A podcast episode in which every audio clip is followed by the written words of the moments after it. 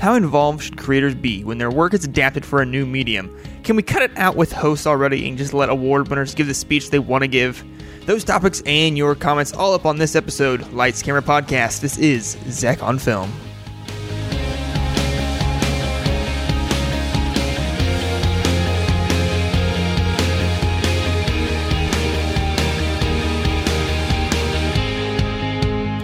Welcome, one and all, to the fourth episode of this new format of Zach on Film. I am, of course, your host, Zach Wolf from MajorSpoilers.com. I have a nice short show up for you today. Nice little short one. Looks I think it's going to turn out that way. Topic on discuss- discussion adaptations and creator involvement. You know, adaptations are coming to the theater every week now, it seems, from comics to books to uh, I don't know other movies, almost short films. The original stories all have an original creator that brought a vision and a story to a small audience, but now new creators have the license to tell that story to take it to a much wider audience audience by adaptation. But how involved should the original creator be in this new telling of the story? I talked to Rodrigo, Matthew, and Steven all about that idea this week. So let's jump into that conversation. So, guys, we live in a world where almost every weekend at the theater, a film is being released that's an adaptation of a previous work. Um, so, the question I want to pose to you guys this week, we're going to talk about is how involved do you believe the creator of the original work should be in the adaptation? And this all stems from uh, a recent article by Hollywood Reporter talking about the uh, heated relationship between uh, E.L. James, the writer of the Fifty Shades of Grey novel, and the director's name is slipping my mind uh, of the Fifty Shades of Grey movie, where they butted heads Sam over. Taylor Johnson. Yeah, exactly. There you go. Uh, butted heads, and it really culminated at the final scene where they both wanted a different ending, uh, and uh, E.L. James got her way and got the ending she wanted. Well, even more so as the sequel started to come up, she wants total control over everything in Right. the script and the movie. Yeah, and and the situation with Fifty Shades of Grey is interesting because when she sold the move the movie rights to uh, the studio, it's pretty much in her contract that she had a large control over the construction of the film. Uh, so we don't really need to talk about Fifty Shades of Grey uh, specifically. Uh, just the idea of how involved authors should be in the adaptation of the work is an interesting one to me, and one that is incredibly relevant uh, here at Major Spoilers because we talk about comics, comic books all the time, and in the theater throughout the year, there's at least four or five films adapted from a comic book. Loosely. Yeah, uh, yeah. Um, and so, what is the role in an uh, of an author for the film? Let's let's start with you, Stephen. What are you what are, what are Um, your feelings? Honestly, it is one of those things where it depends on how badly the studio wants the the title, Mm-hmm. and it kind of has that caveat of be careful what you wish for because if you are so desperate to get your hands on this property that you will let someone who doesn't have maybe um, not not a lot of knowledge on how movies are made or you know how to cram 800 pages into uh, Two 90 hours. two hours of movie uh, it's going to cause a lot of conflict between the author and the studio. Sometimes it can be great. Sometimes it could be a really lovely experience but it depends on who wants it more. Um, if the author really is holding out saying hey look um, you're going to have to pay me all this money and i have all this creative control and the studio is willing to go that direction eh, that's the risk that they're going to have to take. I, I, I honestly don't have a problem with um, with the idea that the author has some input on uh, the the final work, but it is an adaptation, and that's the other thing that the author needs to understand. And I think some authors are just more than happy to just say, "You want to make my my uh, my Grisham novel into a movie? Great, uh, give me four billion dollars and uh, go go have fun." Uh, now, Rodrigo, you've kind of created your own world uh, with critical hits. Uh, Right. If, if it came to a point where Warner Brothers approached you and Major Spoilers and said, "Hey, we like this critical hit thing. We want to turn it into a movie," uh, you as a creator, how would you feel about giving control to someone to start making, you know, a few changes here and there. Maybe a character doesn't come off the way uh, you intended them to be, or one of the players intended their character to be. Uh, how would that make you feel in, in that scenario? Uh, it, it honestly wouldn't kill me. I mean, that's the thing is like, as an author, as a writer, you know that when you are handing something to the studios that they're going to change it.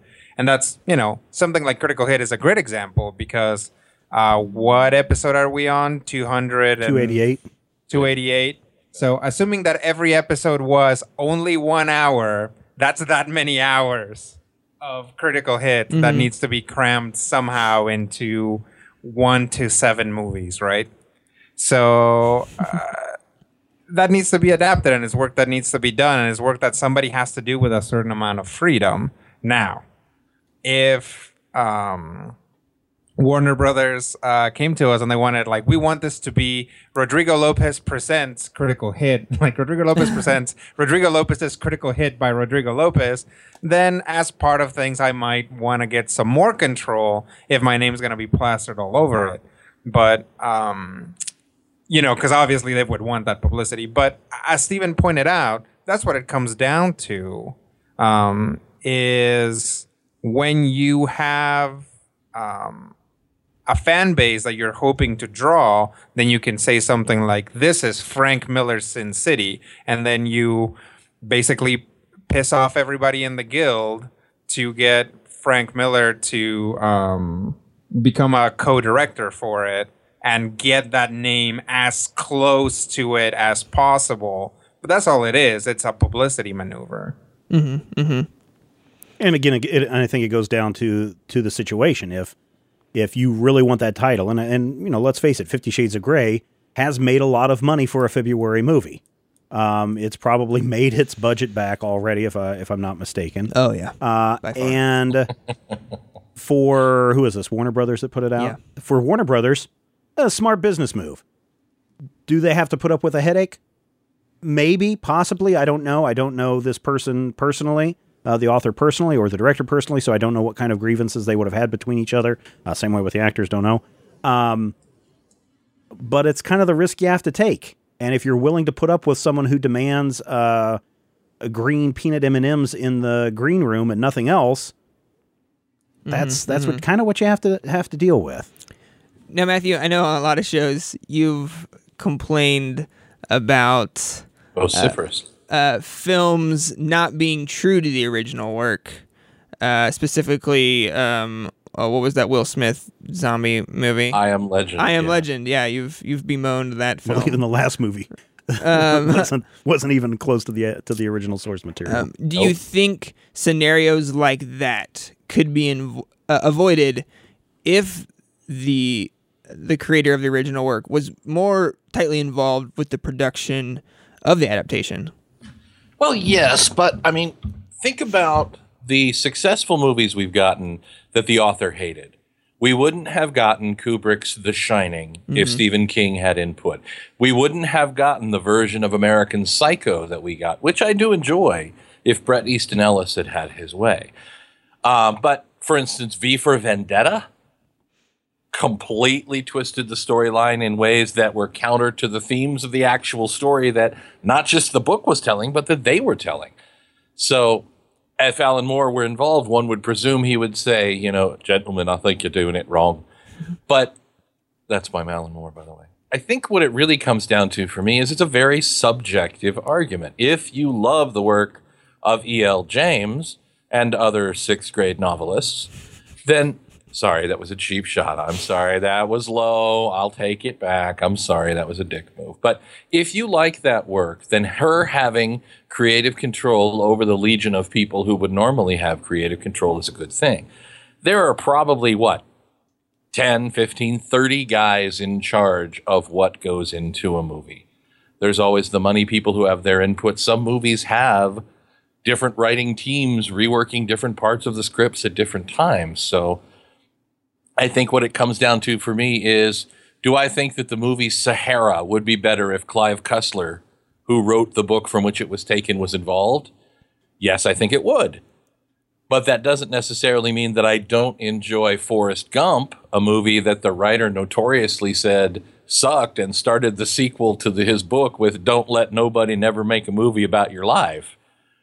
What it, what you really come down to for me is a question of if it makes a better movie, I don't care if you know E.L. James, S.L. James, if the Yeah. writer, if she wants green M and M's, I mean, if she wants people to carry her around on a palanquin and call her Her Majesty, if the movie's better, if the movie works better because of that type of creative control, then I'm all for it. But I think what it comes down to is within the Hollywood system, she is going to be marked as a troublemaker, regardless of whether this movie makes 11 quadrillion dollars. Just uh, real quick, um, a lot of the time, authors, uh, the original authors, do get a shot at writing the screenplay. Sometimes, that is yeah. something that they can work into their contract, and at the very least, aside from the adaptation, the studios pay them to write that screenplay, even if they don't use it. Right. And also keep in mind too that sometimes it's like, hey, I would like to buy the option on your book in the hopes that I can sell it. And authors are flattered and just say, oh yeah, sure, go. You've got a year or two years or whatever that the option is to go off and attempt to do something. And if uh, here's something great, if not, you know, that's okay too. Uh, so sometimes it works that way, especially for lesser known authors and lesser known Yeah. works. The other other thing to keep in mind is oftentimes it's not the content of the book that the studios are interested in. Sure. They are Right. interested on in the half dozen words that appear on the cover. You know, Fifty Yep. Shades of Grey, uh, The Hobbit, Yeah. Lord of the Rings, whatever that people are going to instantly recognize. Going, oh, I know the Pelican Brief. I know what that is." Right. and that's all they're buying rec- is they're buying the title and the name recognition and everything in between uh, the the front and back cover. And if you do it right, I mean, if, if things work out really well, even if the author hates it, uh, as the case of the original Willy Wonka and the Chocolate Factory from what seventy three, Yeah. you get two good experiences. Roald Dahl hated that movie, Yeah, but I read the book when I was a kid, and I love that movie. They are different experiences as a viewer, as a reader, but I think that they're both enjoyable in entirely different ways. And I think that the movie that we got, the movie that I've grown up loving, I think that if Roald Dahl had input and that movie didn't get made, on some psychic level, I would be somehow diminished and sad right now, knowing that somewhere in the universe there was a movie that I would have really laughed at when I was nine that Yeah, never well- got made. well, And that's the thing. It, it really is like case by case basis. You know, in some situations, like uh, you know, as a as, as as somebody who writes, you know, any given thing, like you might be really enamored of some part of your book, and it's something that objectively is not going to translate way, well onto the screen. But if it's in your contract that you have that creative control. Now there's that weird scene in the movie that barely worked in the book because nobody had to look at it, but now mm-hmm. we do. And also, too, you have to not only think of it from the studio's point of view, but the author's point of view. What does the author want out of it? Maybe they're just in it for a payday. Maybe they don't care, and they're willing to part to take.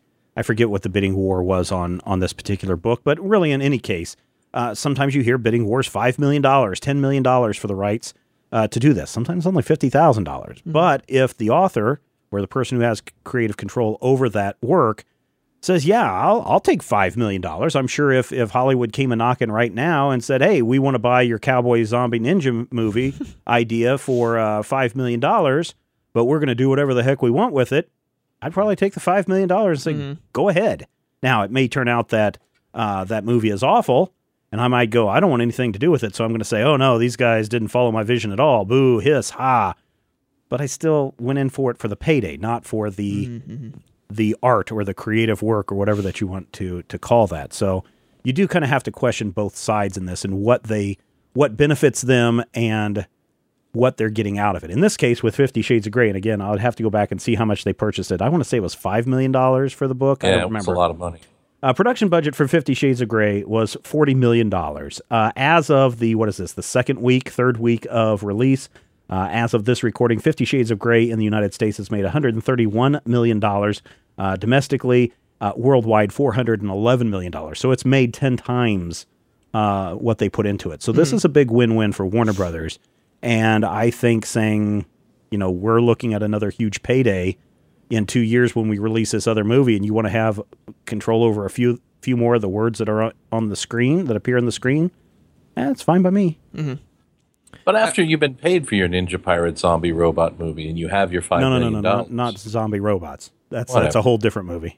your Ninja Pirate zombie robot movie makes you the five million dollars. Then they come back to you and they want to option your story about uh, the two guys in the leather Boy Scout uniform who drive a Cadillac across New Mexico, but they want to change it into two girls who fly a helicopter through Alaska. Well, but see, that's the thing too. Is uh, when these deals are made, no one's saying, "Hey, we're gonna we're only buying this for the title only." Oh, we're gonna change this thing and not make it anything close to what what your book is. This, these are conversations that don't come up during the deal process. These are things that are not written out in a contract. These are things that can be discussed. Oh, do you plan on on staying true to my vision of my book and my work? I I really want that. Yes, we're going to do everything we can to make sure that your vision is on the screen. Okay, I'll sign off on that. Yeah, but there's, then, there- of course, there's nothing stopping them from lying. yeah, well, that's that's True. true too. But then, in the course of condensing two hours, that one passage from the book, that one moment of your character development that you loved, may not fit in the in the story that's being told and gets cut out, and therefore you're you're upset. Eh, you know, I. It, it, it is a good question to ask, Zach, but I, I think I agree with um, was it Rodrigo that said it's a case by case basis. Yep. If we like it, it's great. If we hate it, then they're wrong. Thanks again to those guys for coming on the show again this week and giving their ideas on the topic that I throw their way. But these were not the only people that gave their opinions on author involvement and adaptations. Oh, no, no, no, no. Over on the Zach on Film subreddit, we had a couple people chime in on their thoughts. One one listener named Fool's Mask over on the Reddit. I wish, you know, I wish uh uh, they'd also put their names. I like giving people credit. I guess if they want credit this way, that's fine by me. Fool's Mask over in the subreddit said, I feel this is a very personal and individual discussion. It is a matter of trust between the creator and the adapter. The creator needs to feel that the adapter has an understanding and passion for the project similar to what the creator felt when they made the original material. But the creator also has to realize that the adapter probably has a better understanding of the new media format and give them room to work. I love this answer, and I think it really hits the spot on about um, the creator needs to feel comfortable with the uh, person doing the adapting of their work. If uh, I, mean, if truly uh, they are going for a true adaptation of the material, Um, like like Stephen alluded to and Rodrigo has talked about on many different podcasts. Uh, studios will certainly buy uh, properties just for the name recognition and then kind of do just whatever the heck they want with it. happens all the time. Uh, sometimes it's you know it's not very cool when it happens. I, I, I personally I think, but you know studios want to make their money somehow, and name recognition is a big way they are doing it. It also reminded me of the relationship the Wachowski siblings and uh, uh, the third director for the Cloud Atlas had with the author of Cloud Atlas. If you watch that film and watching the bonus material, they had a discussion with the three directors and the author, and it certainly feels that the author. Uh, had much respect for what they were trying to do with his original story and the vision they had for the film. So I thought that was a great relationship there. Hutset Ralston over on the subreddit said, uh, I think that in general the answer is no, which I do believe uh, means they shouldn't have much involvement. Goes on to say, once a writer releases their work for adaptation, they need to step back a bit and let it go, unless they plan on directing the adaptation themselves. Adaptation is an art form in and of itself, and part of the pleasure of uh, of seeing one is finding where it differs from the source material. Again, I, again, great answers. People had great answers this week in the subreddit. You a smart, smart bunch out there. I think this is really true too. I this made me immediately think about rap music. Uh, I listened to oh gosh, I think it was Big Sean's newest album, uh, or Jay Sean's. I'm probably getting that wrong. I don't really, uh, I don't remember whose album I was listening to. And the end of the end of the album, he talks about uh, kind of more free flowing. Uh, uh, using, because you know, in rap music, sampling is a, a big thing. Taking beats people previously uh, used or hooks and integrating them into new songs. That's certainly a place to see uh, that idea uh, uh, uh, you come, forward in a in a weird way of adaptations, which made me th- uh, which Hutset Ralston's comment made me think of. And I, I also agree that finding the differences between the source material and adaptation is always fun, and to see what they added that made the story even better, which makes me think of Catching Fire, the second uh, a movie and book from the from the Hunger Games series. I thought the movie was one of the best adaptations I've ever seen, and the things they added were so on point with the overall story of Catching Fire that it was perfect. Uh, the scene I'm thinking of is President Snow's daughter doing her hair. Um, um, oh crap, totally gonna forget her name. Jennifer Lawrence's character. Uh, and how she idolized her character in the franchise. And we get to see that. It's not something we saw in the book, but it's certainly something, and was a very big point that we saw in the movie, which is a perfect, perfect addition to that story. Big day forward with underscores between those words said on the subreddit. I've heard it said from many sources and believe it to be true that that uh, once you release a creative work into the world, it ceases to be wholly yours. Again, kind of drawing me back into that uh, rap uh, correlation that I drew earlier. Uh, great feedback on the subreddit. Those are just snippets of the reactions from those people. You can go read their full comments over at the subreddit. The Zach on Film subreddit is reddit.com slash r slash Zach on Film. Subscribe, read the articles that I'm posting up there. Other people are posting up there. Uh, join in on the conversation. I want to hear your feedback.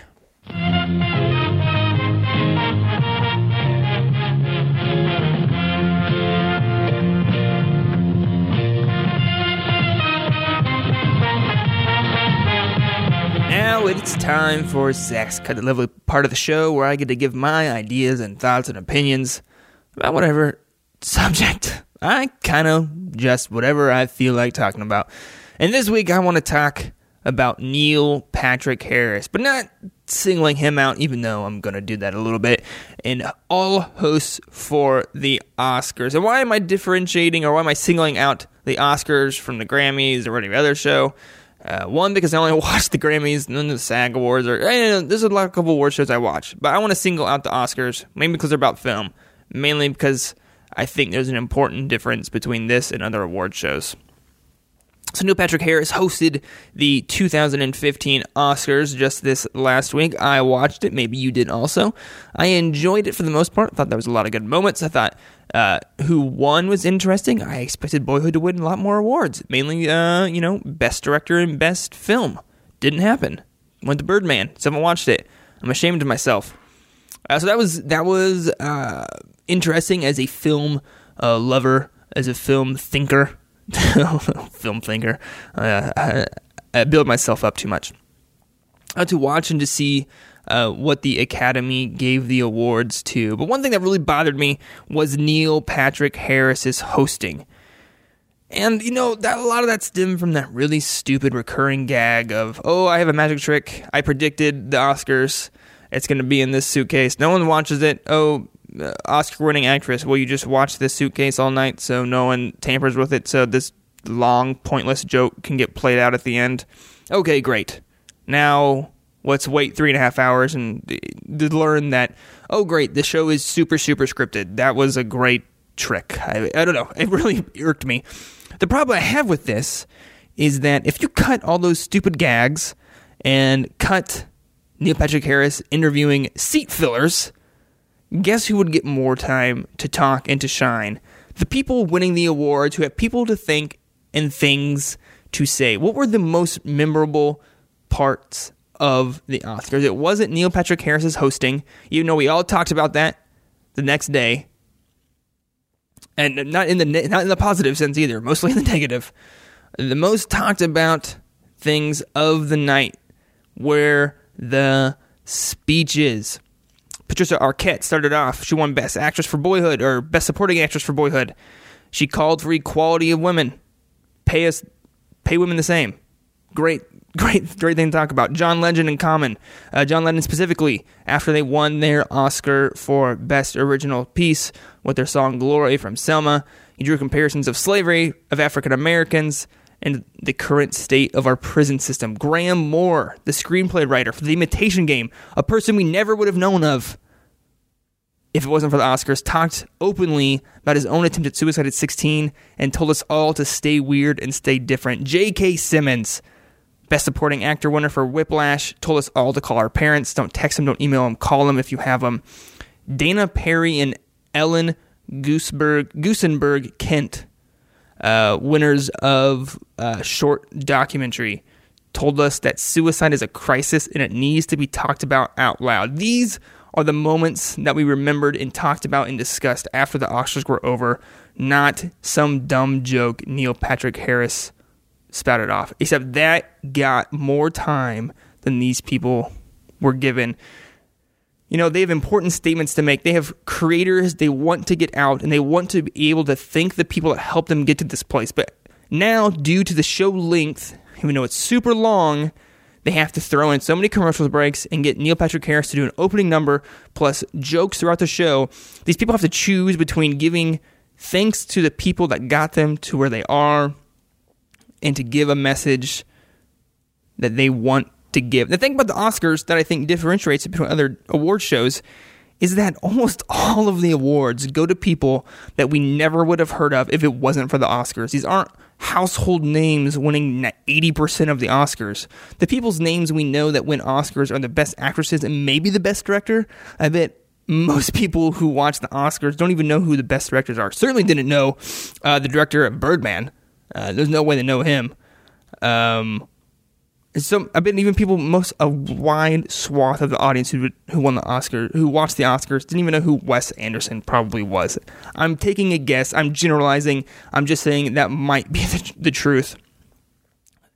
So what are people turning in for? They're turning in for the spectacle, but why not give the people who give the most chatter on Twitter, on social media, after the whole award show is over for the next week? Why don't we give them more time to talk and give it less time to the host. Uh, I want a host that's just gonna move the thing along. Let's let's show more awards. There's a whole other award ceremony they do like two months earlier. Why don't we do some of those? Uh, give them more recognition. They skipped over a bunch of them. They only showed three they give away at the science thing. There's so many more awards they give away there uh, that never would have known about. That did great strides for film over the last couple years, especially this last year, why they won their Oscars. We give them no praise. We give them no time to shine. Don't even let them make a speech. Uh, but we have to deal with hosts. And I like Neil Patrick Harris. I think he's a cool guy. I think he's funny. I think his Tony opening piece, what, two years ago at the Tonys, was one of the greatest opening acts I've ever seen. It was amazing. I thought this year's opening act was funny and technologically interesting. But I would absolutely sacrifice that to give the people who have worked so hard to entertain us all year even one more minute to speak, to get their message out, and to thank the people they need to thank. I'd give that up and stop watching Neil Patrick Harris interview seat fillers for five minutes. So, what do you think? Do you think hosts are even necessary for award shows? Uh, go over to the subreddit, go to the podcast posting page over at majorspoilers.com. Give your thoughts about hosts of the Oscars. Uh, do you enjoy it? Maybe I'm maybe I'm just just me. Maybe it's just me who thinks that the host should kind of take a sidestep and let these unknown people who will have no influence over the culture except those two minutes, maybe two minutes, they get to stand on stage and thank people uh, for accepting award uh, for their creations throughout the year. Should we give them more time, or should we get the hosts to be funny and, and entertain the masses that way. Uh, I want to know your opinion. Go to the subreddit, go to the majorspoilers.com, and give your thoughts right now.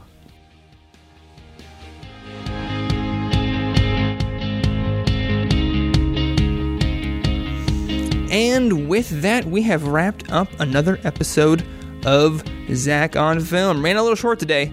Uh, uh, you know, we don't really have a set time. Generally, this goes, you know, about 40 minutes is what we've been running. Maybe a little bit short today, but you know, I think we had a good conversation nonetheless. Head over to majorspoilers.com where you can find this podcast posting page. You can download it, listen to it.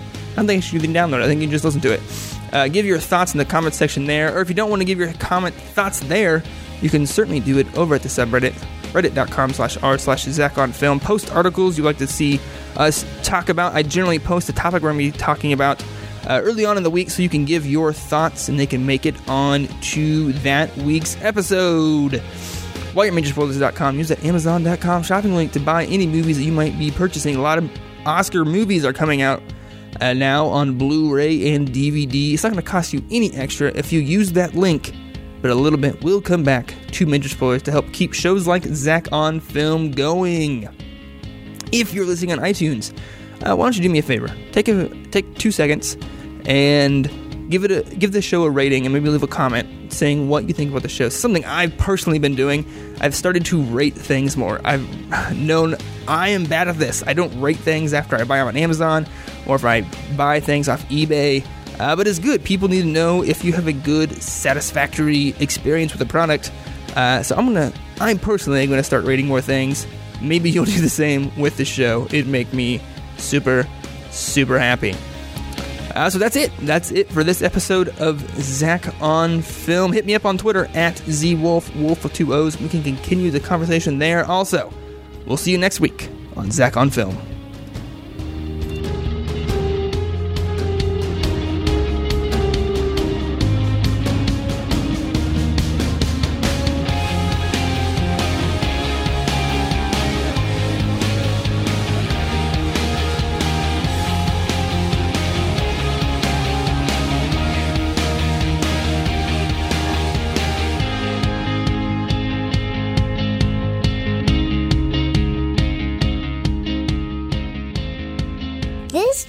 Podcast is copyright 2015 by Major Spoilers Entertainment, LLC.